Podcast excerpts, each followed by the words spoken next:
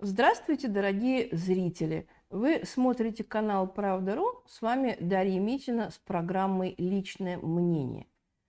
В программе «Личное мнение» мы с вами обычно говорим о событиях, которые произошли на минувшей неделе. Но в этот раз мне хочется поговорить немножко о другом, поскольку а, нынешний январь, он богат на юбилейные даты – и одна из этих юбилейных дат – это 65-летие Кубинской революции.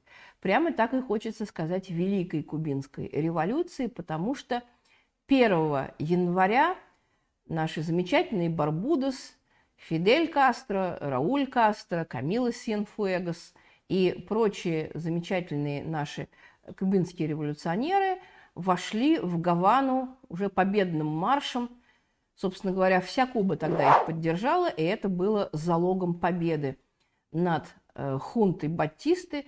Батиста просто сбежал тогда с э, острова, который еще тогда не был островом свободы. Вот. И на самом деле, конечно, кубинская революция – это совершенно беспрецедентная история, потому что никто в жизни э, не мог поверить и не мог подумать, что в маленькой стране, в маленьком островном государстве Тогда, наверное, 8,5 где-то миллионов было население Кубы. А, на маленьком острове, который находится всего в 150 километрах от североамериканских берегов, может произойти социалистическая революция. Наверное, тогда, собственно говоря, никто и не считал эту революцию социалистической, включая, собственно, самих революционеров. На тот момент они не называли себя коммунистами – собственно говоря, они э, начали называть себя коммунистами только с середины 60-х, уже лет э, через 5-6, а то и 7, да, после совершения социалистической революции. И тогда, конечно, в общем-то, все эту революцию проспали. Ее позорно проспали Соединенные Штаты, и, собственно говоря, ее, в общем-то, и проспал и Советский Союз. В общем-то, оценив э, ее абсолютно неправильно тогда – то есть тогда никто не ожидал, что это всерьез и надолго. Все думали, что это какая-то, в общем-то, шпана, которая пришла на какое-то короткое время к власти, которой очень повезло, но э, скоро все это счастье закончится, и а, обычное такое проамериканское правительство вернется к власти, и Куба опять превратится в большой американский бордель и в большой американский игорный дом. Но этого не произошло. Спрашивается, какие э, фильмы мы можем сегодня посмотреть о той революции? Казалось бы, да, она имела такое неприходящее э, мировое значение. Да, это была первая социалистическая революция, которая закончилась победой в западном полушарии. Она закончилась победой, которую, собственно говоря, никто не ждал и в которую никто не верил. И эта кубинская революция, она подарила такой беспрецедентный, такой бессмертный опыт э, и такой э, абсолютно кристальный пример для всех остальных стран региона и даже полушария, что э, сегодня, в общем-то, нет никаких аналогов. Да? И, конечно, вот это событие, Кубинская революция, конечно, должно было быть очень изобильно отображено в кинематографе. Но почему-то не случилось. Почему, собственно говоря, кубинский кинематограф не воспел революцию должным образом? Ну, не воспел, потому что э, на Кубе э, развитие кинематографа было крайне затруднено из-за э, абсолютно глухой блокады, которую для Кубы установили Соединенные Штаты. Из-за этой блокады, конечно, собственное кинопроизводство на Кубе развивалось с очень большим трудом. Да, существует целый ряд документальных и художественных фильмов, но кроме кубинцев их, собственно говоря, мало кто видел. Я думаю, что многие из вас помнят бессмертный фильм нашего советского режиссера Михаила Колотозова «Я Куба», снятый в сотрудничестве да, с кубинскими кинематографистами. И это, наверное, самый такой хрестоматийный, самый яркий пример э, кино про кубинскую революцию. А так, в общем-то, не так уж и много. То есть явно кинематографическое отображение, кинематографическая судьба этого события, она кратно меньше, чем, собственно говоря, масштаб э, события самого. К сожалению, так. И на самом деле э, крайне интересным в этой связи представляется э, документальный фильм американского режиссера Джона Альперта «Куба и оператор». В Москве э, прошло всего два, по-моему, кинопоказа этого замечательного фильма. Он выложен на платформе Netflix, его можно найти и в российском сегменте интернета, поэтому я уверена, что многие из вас этот фильм посмотрят.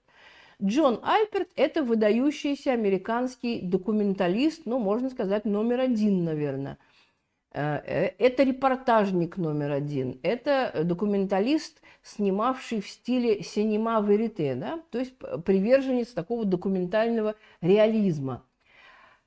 Казалось бы, это обычный нью-йоркский парень, нью-йоркский еврей, который в 20-летнем возрасте увлекся киносъемкой – основал так называемый городской общественный телевизионный центр. Что это был за центр?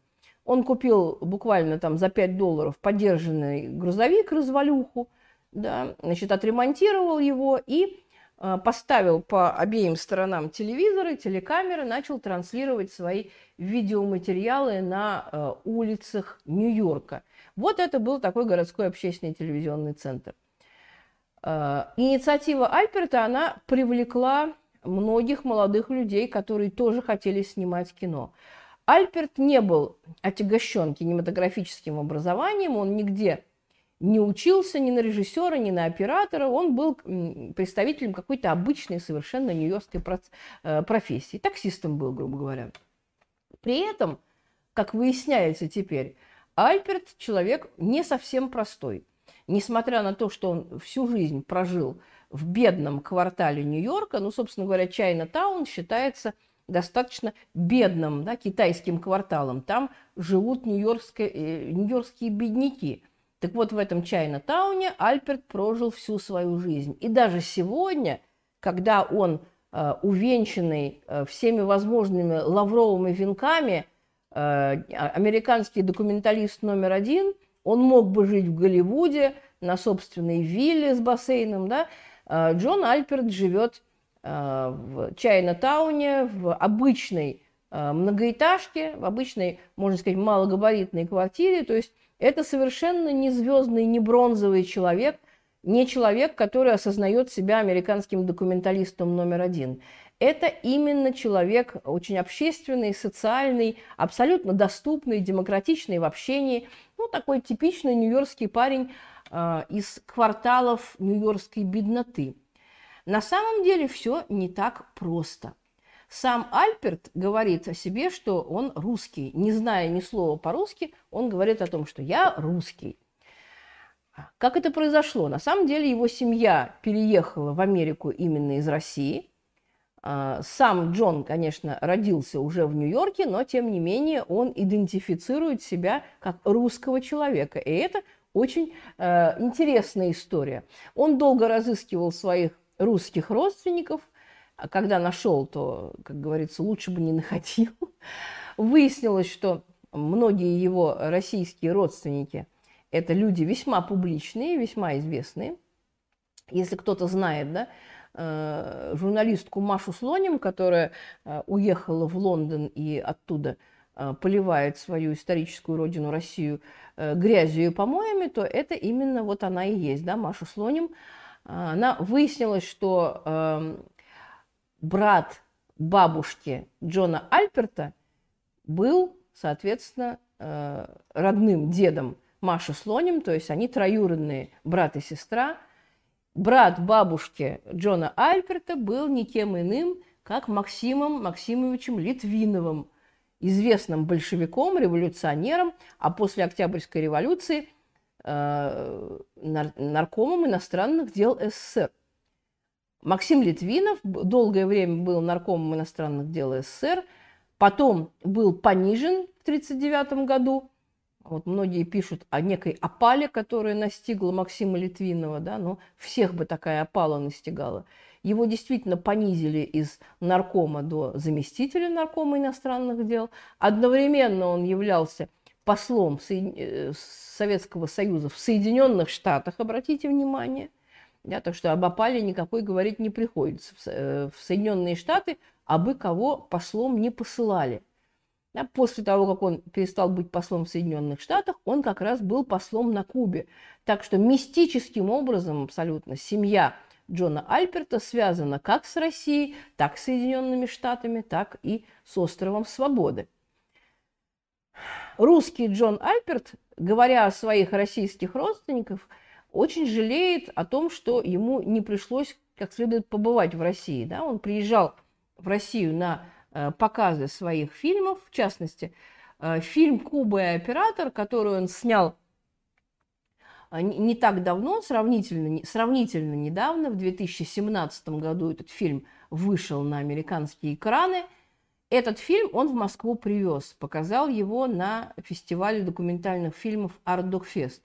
Но в целом, конечно, ему бы хотелось узнать Россию получше и побольше. Вот в чем, собственно говоря, э, интересная история состоит. Да? И известно, что э, Литвинов в 1939 году, нарком иностранных дел, соответственно, брат бабушки Альперта, он был э, заменен Вячеславом Михайловичем Молотовым. Да? И, собственно говоря, Литвинов тогда едва избежал ареста. Его арест готовился, но по мистическим причинам не случился. То есть многие э, люди, которые должны были дать показания на Литвинова, таких показаний не дали. Ареста он избежал, а начавшаяся э, Вторая мировая, а потом Великая Отечественная война, они буквально Литвинова от этой тюрьмы спасли. Да? Вот. И э, самое интересное, что, наверное, неспроста в 1939 году Литвинова убрали из наркомов, потому что уже в 1943 году, перед отъездом из Соединенных Штатов, тогдашний посол СССР в США Литвинов нанес визит госсекретарю Соединенных Штатов, во время которого критиковал и Сталина за непонимание Запада, и советскую систему за негибкость и неправильность, да, и особенно своего преемника на должности наркома иностранных дел Вячеслава Молотова. Вот такая интересная опала, да. То есть других бы Э, другие бы люди не то что в государственной системе не задержались, но и оказались бы в местах не столь отдаленных, но только не Литвинов. Он действительно был счастливчиком. Вот такие родственники у, собственно говоря, Джона Альперта. Джон Альперт известен в Соединенных Штатах как лучший репортажник, да, автор э, лучших репортажных расследований в различных горячих точках планеты – где он только не был. Он был во Вьетнаме во время Вьетнамской войны. Он был одним из немногих американских режиссеров, которые были допущены, можно сказать, в логово врага, да, в логово вьетконговцев, и снимали с вьетнамской стороны, не с американской, а именно с вьетнамской. Он был в Камбодже да, во времена э, правления Пол Пота, да, Кампучии тогдашней. Он был в Иране, показывал Иран во время Ирано-Иракской войны 80-88 года, был в Никарагуа, сопровождал Даниэля Артегу и сандинистов, которые входили победным маршем в Манагуа, как э, незадолго до них тоже кубинцы. А он был на Филиппинах, показывал диктатуру э, диктатора Маркоса, да? был на Кубе, в Китае был, был в Афганистане во время афганской войны. В Китае он был одним из немногих режиссеров, которым разрешили снимать в 1989 году на площади Тяньаньмэнь. Тогда, как вы понимаете, китайцы относились к иностранным журналистам не очень приветливо в силу понятных причин, но вот таким мистическим образом Джон Альперт, в общем-то, э, проникал везде и попадал везде, и снимал все, что хотел. Вот э, считайте это мистикой или чем-то еще, но тем не менее. Э, Джон Альперт был одним из немногих западных журналистов, которые имели возможность провести видеозапись интервью с Саддамом Хусейном во, во, времени, во время войны в Персидском заливе. И, конечно, он стал первым западным журналистом, который посетил послевоенный Вьетнам, рассказал миру о том, как живется после войны с американцами. Вот э, такой вот титул первый, первый, первый, он везде был первый, да, он был Э, действительно первым, он э, проникал туда, куда никто не мог попасть, да, э, огромное, конечно, влияние на это оказывало его личное обаяние. Вот, он человек очень обаятельный, который априори вызывает к себе доверие, поэтому он много чего знал и много где был. 11 сентября 2001 года Джон Альперт был в числе немногих журналистов, которые снимали первую ночь спасательных работ на месте упавших башен-близнецов. А в 2008 году он еще раз поехал в Китай, чтобы снимать последствия землетрясения в провинции Сычуань. Ну и, конечно, снимал в Соединенных Штатах. Он делал общенациональные репортажи о, об обездоленных, о бедных, о бездомных, о, о заключенных, о наркоманах, о всевозможных меньшинствах, да, о финансовом кризисе семейных ферм в Соединенных Штатах, о разорении э, американских промышленников да, и э, падении да, целых заводов. Он был э, очень нелицеприятным социальным режиссером. Да? То есть, в принципе, его репортажи они не могли пользоваться особой популярностью в истеблишменте, потому что он, в общем-то, его камера, она высвечивала все, что можно было высветить. Он сделал очень много репортажей о защите окружающей среды в Соединенных Штатах, об индейцах, да, которые живут до сих пор в американских резервациях, да, вот недоистребленные американцами индейцы, они до сих пор живут э, в условиях резерваций. Он делал репортаж об индейских ковбоях, да, э, до сих пор это отдельная социальная прослойка в американском обществе. Он внедрялся в американские преступные банды да, и снимал их жизнь изнутри. Это вам не слово пацана, это действительно были съемки весьма жесткие. И за эти съемки а, Альберт мог поплатиться не только своей, своим здоровьем, но и жизнью, как говорится, да? тем не менее. И вот в 2017 году Альберт привозит в Москву свой фильм «Куба и оператор». Это почти двухчасовой фильм, э, выжимка, концентрированная выжимка из тысячи, тысячи часов отснятого на Кубе материала. Джон Альперт приезжал э, на остров Свободы 45 лет. Вот представьте себе, 45 лет с разной периодичностью, которая, собственно говоря, не от него зависела, он приезжал на Кубу и снимал э, начало революции, саму революцию, да, э, первые послевоенные годы, э, снимал Кубу во времена противостояния и холодной войны социалистического и капиталистического блоков. И самые вот такие трагичные кадры, да, самые тяжелые, их, в общем, тяжело смотреть на самом деле, это Куба в начале 90-х годов, когда она была предана Ельцинской России, не только Ельцинской России. Было бы, наверное, несправедливо сказать, что исключительно ельцинисты и Ельцин предали Кубу. На самом деле все началось именно с Горбачева, с конца 80-х годов. Именно с конца 80-х годов Куба перестала получать советскую помощь.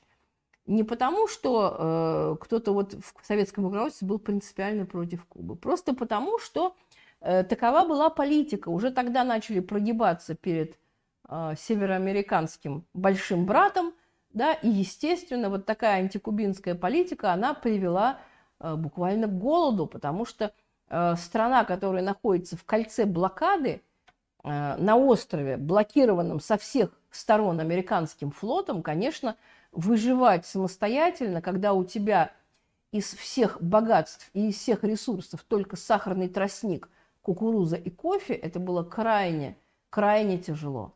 То есть э, Советский Союз, ведомый уже тогда предателями в лице Горбачева, Яковлева и прочей мрази и швали, конечно, э, естественно, Советский Союз обрек Кубу просто буквально на вымирание. И э, невероятным трудом, да, невероятным напряжением усилий кубинцам удалось э, выжить и, собственно говоря, не сломаться.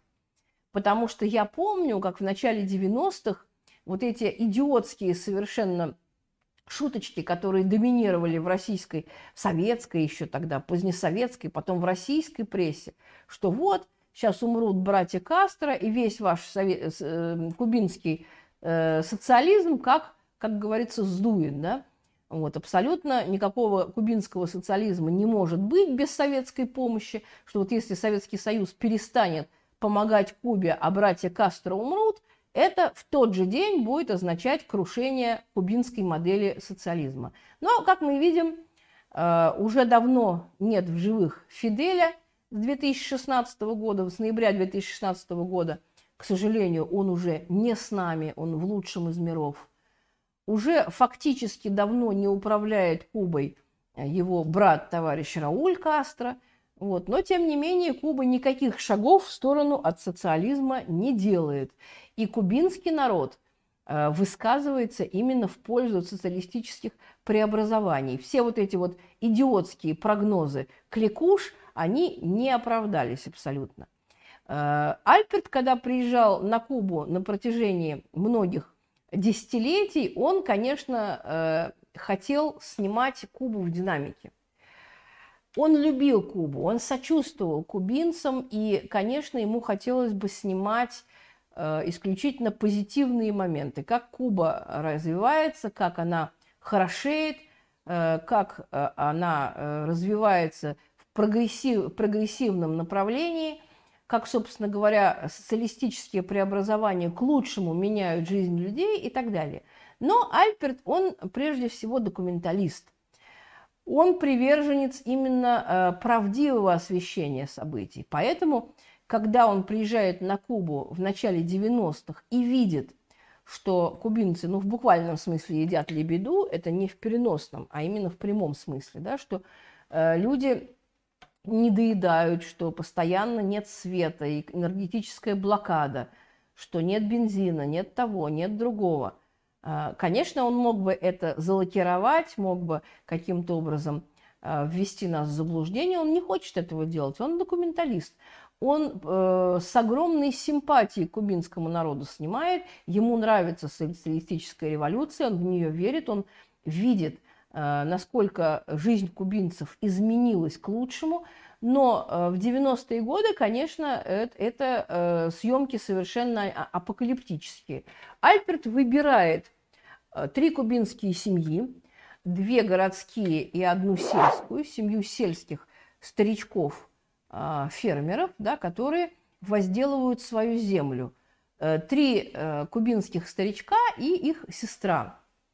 И в течение 40 лет он э, эти семьи навещает и показывает динамики. Да? И это очень-очень э, наглядное кино. Вот он приезжает э, в дом, в один и тот же дом. Да? Сначала он видит полный холодильник и упитанного, довольного хозяина. Потом он приезжает через пять лет и видит пустой холодильник. Ситуация изменилась, исторический контекст поменялся. Куба находится в блокаде, и любая Э, любое изменение внешней конъюнктуры, конечно, может привести к фатальным э, для страны последствиям. Потом он приезжает еще через пять лет и видит, что э, холодильник просто стоит в роли мебели, потому что нет электричества. Просто стоит холодильник накрытый тряпочкой, и на тряпочках стоят чашки, да, то есть исключительно подставкой работает холодильник. Потом он приезжает еще через 10 лет и видит опять полный холодильник. Куба выбирается из безвремени, из э, полуголодного существования. Надо сказать, что э, Куба восстановилась после лихих 90-х гораздо раньше, чем это сделала, собственно говоря, Россия. С учетом того, что стартовала Куба куда с более низкой точки падения, чем, собственно говоря, мы. Да, 90-е годы э, в России были тяжелыми, они были, в общем-то, лихими, да, полуголодными. Но, конечно, в кубинской ситуации мы не были, и здесь даже говорить не о чем. Здесь, в общем-то, не о чем спорить. И Куба, находясь в кольце блокады, потерявшая э, советскую поддержку, потерявшая поддержку стран социалистического блока, она не просто выживает за счет своих собственных ресурсов, она еще, в общем-то, ей удается восстановить докризисный уровень развития и, более того, уже в шестнадцатом году, когда Альберт приезжает э, снимать похороны своего любимого друга Фиделя Кастро, а Фидель действительно был любимым другом Альберта, они э, не просто многократно виделись, да, Альберт не просто его интервьюировал, каким-то мистическим образом Альберту удалось одному из американских журналистов попасть к Фиделю в любимчики. Когда Фидель приезжал в Соединенные Штаты уже в ранге главы кубинского государства, он э, почему-то заметил Альперт, Альперт ему понравился, и он брал его с собой во все поездки, на все визиты, а, жил с ним в одном гостиничном номере. Вот они долго общались наедине. И, конечно, вот такая дружба, которую Альперт пронес в своем сердце на многие-многие годы, она очень-очень многое предопределила и очень-очень многое показала. Потому что Фидель Кастро был одним из самых обаятельных, самых э, симпатичных, самых аттрактивных, зажигательных людей на этой, собственно говоря, планете. Да? Если мы посмотрим кадры визитов э, Фиделя Кастро, первый визит в ранге глав, главы государства еще 50, 59 год, да, и потом уже через несколько лет, уже в 60-м, 61 году, то э, Фиделя тогда в Америке встречали действительно как рок-звезду. Тогда еще американская пропаганда, она не была целиком настроена на моральное уничтожение Кубы, кубинцев и Фиделя Кастро лично. Как я уже говорила, американцы не сразу поняли э, того значения революции, которую, собственно говоря, вывела Кубу на совершенно иные орбиты развития. Да? Все думали, что это случайный захват власти э, какой-то бородатой шпаной. Да? Поэтому тогда еще весь пропагандистский американский аппарат, он не был выстроен на дискредитацию Э, Кубы и Фиделя Кастро. И тогда американское общество просто э, носило Фиделя на руках. Фидель был сказочно популярен. Везде, где он появлялся, образовывались огромные толпы людей, огромные очереди. В 1959 году Фидель приезжал э, в американские школы встречаться с школьниками. Школьники приходили с привязанными к подбородкам накладными бородами – да, потому что им хотелось подражать, быть похожими на Фиделя Кастро. А, он встречался с э, американской гуманитарной интеллигенцией, с писателями-битниками, с философами. С каждым он находил о чем поговорить. К нему съезжались паломники буквально со всей Америки. Когда э, в 60-м году он приехал выступать на сессии Организации Объединенных Наций, и э, выступал э, в, здании, в зале Генеральной Ассамблеи, это был феномен, это был фурор, потому что никогда зал Генеральной Ассамблеи ООН не слышал четырех с половиной часового выступления. Э, действительно, вся Америка слушала Фиделя, затаив дыхание. И вот секрет вот этого обаяния – этого человека, он, конечно, всегда для Альперта был загадкой. Э, Альперт эту загадку для себя разгадал. Когда в 16 году он приехал на э, юбилей, на 90-летний юбилей Фиделя, ему удалось попасть к Фиделю Кастро и поговорить с ним последний раз в жизни, последний раз его поцеловать и обнять. И, наверное, это э, самое ценное, вот, что мог э, Альперт сделать, при, приехав в Гавану в день э, Фиделевского 90-летия. Конечно, вот эта вот духовная связь, духовная близость, которую они пронесли через многие годы, это о многом говорит. И вот заключительные кадры фильма – это уже похороны Фиделя Кастро. Это миллионные толпы, это огромные э, толпы на дорогах да, вдоль э, кубинских автотрасс – и э, Альберт плачет, э, как плачет, плакал, собственно говоря, весь мир. Э, все нормальные люди на планете Земля, естественно, плакали, когда провожали Фиделя в последний путь. И Джон Альберт, его так сказать, друг, последователь, он не был э, совершенно э, э, не был исключением. Ну, на самом деле, конечно, если вы посмотрите фильм «Куба и оператор», вы немножко удивитесь, потому что Альберт ведет себя там совершенно непосредственно, как такой э, типичный американец, немножечко глуповатый, немножечко задающий дебильные вопросы, да, то есть э, это совершенно не э, это неправда, это такой художественный прием. Когда мы спрашивали Альперта, почему он задает такие странные вопросы тому же Фиделию и кубинцам, он говорил, что я не идиот, я все прекрасно понимаю, но я американский режиссер прежде всего, и я снимаю именно для американской аудитории. Если я буду э, вещать э, с экрана, да, изобличать американский империализм. Что вы думаете? Я не понимаю, почему э, в кубинских холодильниках нет мяса, да, или молока. Что вы думаете, я не понимаю, почему в кубинских домах нет света? Что вы думаете, я не понимаю, что это именно мой народ виноват, именно американцы, которые создали кубинцам такую веселую жизнь на протяжении десятилетий? Я все это прекрасно понимаю. Но если я буду изобличать американский империализм в открытую, да, открытым текстом, я просто никогда не смогу показать свои фильмы э, своему народу, американскому народу в Соединенных Штатах. И это, к сожалению, горькая правда, потому что Америка – это страна вековой демократии. Это вам не кровавый российский мордор. Да? Это именно вековая американская демократия, при которой невозможно говорить открытым текстом, невозможно называть вещи своими именами и невозможно э, рассказывать напрямую американцам, кто, собственно говоря, во всем виноват. Я очень рекомендую посмотреть вам фильм Джона Альберта «Куба и оператор». Это замечательная документалистика. Я уверена, что вы будете плакать на финальных кадрах, на финальных кадрах похорон Фиделя, потому что здесь просто удержаться невозможно. Нужно быть совершенно э, каменным человеком, чтобы не заплакать на этих самых финальных кадрах.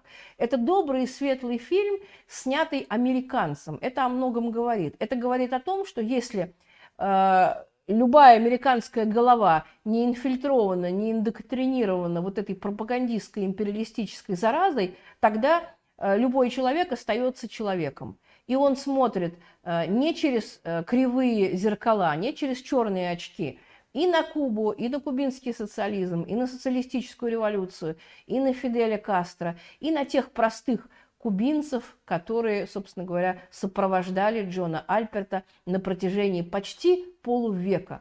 Вот такое кино. Очень рекомендую вам найти и посмотреть. С вами была Дарья Митина. Наша программа уходит в отпуск на две недели. Через две недели мы с вами опять встретимся, и я вам опять посоветую какое-нибудь хорошее кино. У меня хороший вкус, мне можно доверять. Всего доброго, всем пока.